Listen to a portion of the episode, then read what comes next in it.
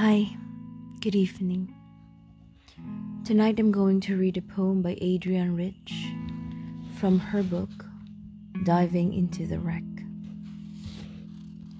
This poem talks about women. Here's translations.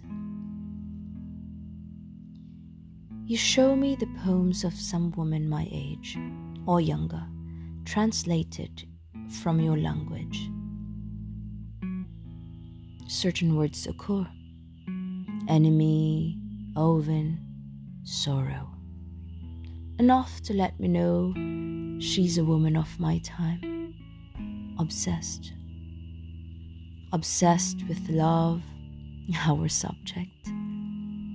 We have trained it like ivy to our walls baked it like bread in our ovens, worn it like lead on our ankles, watched it through binoculars as if it were a helicopter, bringing food to our famine, or the satellite of a hostile power.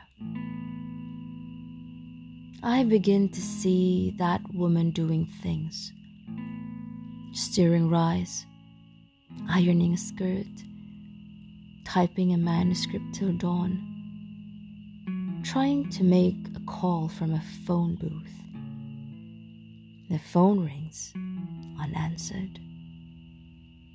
In a man's bedroom, she hears him. She hears him telling someone else, Never mind, she'll get tired.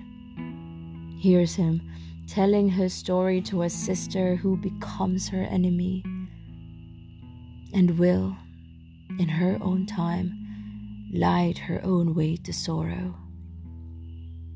Ignorant of the fact that this way of grief is shared, unnecessary, and political.